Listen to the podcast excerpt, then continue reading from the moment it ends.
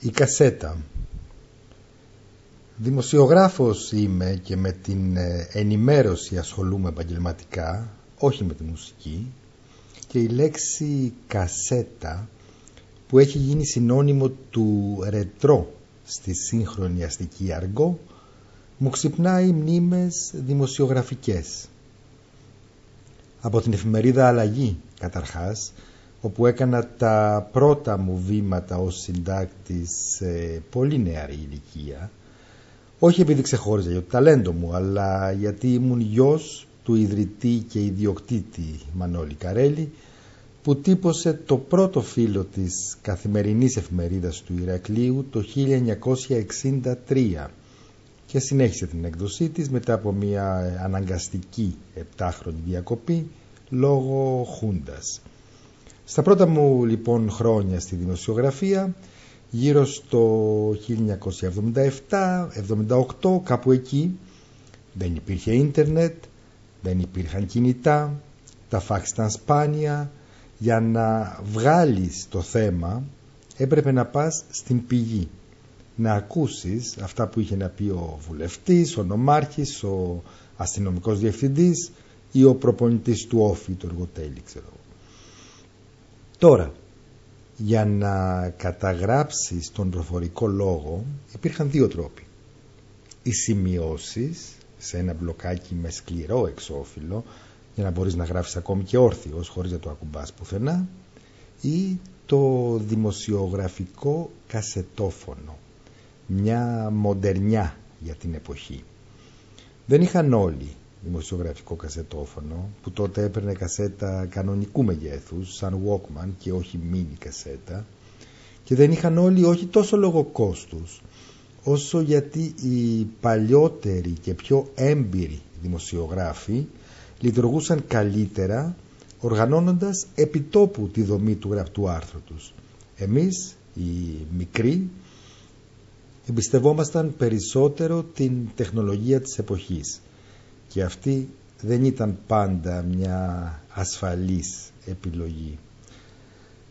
Δεν μπορώ να ξεχάσω μια τρομακτική εμπειρία που μου συνέβη αρκετά χρόνια αργότερα, το 1992, όταν έπαιρνα συνέντευξη από τον Νίκο Δασκαλαντονάκη, τον ιδρυτή της Γκρεκοτέλ, για το τρίτο τεύχος του κριτικού περιοδικού Στιγμές, του οποίου το πρώτο τεύχος κυκλοφόρησε τον Οκτώβριο του 1991 και είχε γνωρίσει αμέσως μεγάλη επιτυχία.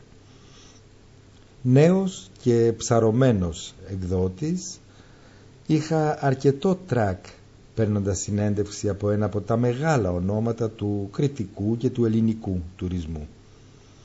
Ήμασταν στο καφέ του ξενοδοχείου Αστόρια, στον ημιόροφο. Είχα κάνει τσεκ ότι το μηχάνημα δουλεύει και είχα αρχίσει τις ερωτήσεις μου όταν κάποιος μας διέκοψε για να τον χαιρετήσει.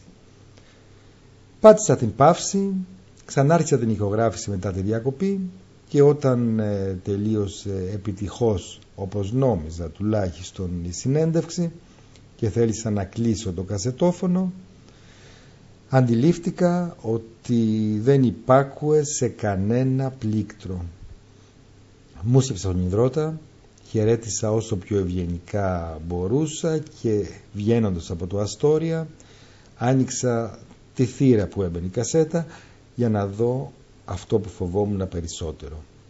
Την ταινία να έχει ξεχυλώσει και μπερδέψει και τις ε, απαντήσεις του Δασκαλαντονάκη χαμένες για πάντα.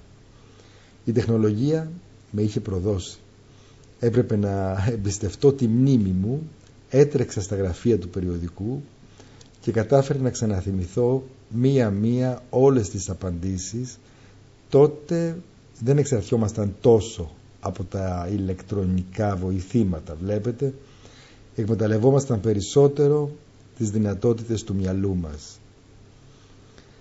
μερικούς μήνες αργότερα στα τέλη του 1992 οι στιγμές κυκλοφόρησαν με ένθετη μία κασέτα αυτό ακούγεται σήμερα σαν ένα ευτελές δώρο όμως για την εποχή όπου οι εφημερίδες δεν συνοδεύονταν από δώρα και τα περιοδικά ήταν μετρημένα στα δάχτυλα κυριολεκτικά του ενός χεριού. Ήταν το κλικ, το 01, οι στιγμές, άντε κανένα δυο άλλα. Ήταν λοιπόν μια έτσι ρηξικέλευθη κίνηση marketing. Το περιεχόμενο της κασέτας ήταν συνθετικά χριστουγεννιάτικα τραγούδια, δηλαδή παιγμένα από synthesizer, χωρίς ερμηνευτές και μουσικούς, γιατί δεν είχαμε λεφτά τότε για να πληρώσουμε δικαιώματα. Και όμως, με αυτήν την ταπεινή προσφορά, οι στιγμές εξαντλήθηκαν και ξανατυπώθηκαν, εκείνο το τεύχος, κάτι που δείχνει επίσης ότι όλοι είχαν κασετόφωνο σπίτι τους τότε. Και με κάτι τέτοια το περιοδικό έγραψε μια επιτυχημένη πορεία δύο δεκαετιών και κάτι στην ιστορία του κριτικού τύπου έως ότου έπεσε θύμα των μνημονίων το 2012. Δημοσιογραφικές αναμνήσεις από κασέτες και μια σκέψη πρέπει να έχουμε για τον εφευρέτη αυτού του καλτ πλέον αποθηκευτικού μέσου του Ολλανδού μηχανικού Λου Ότενς που έφυγε από τη ζωή πριν μερικές μέρες στις 6 Μαρτίου του 2021.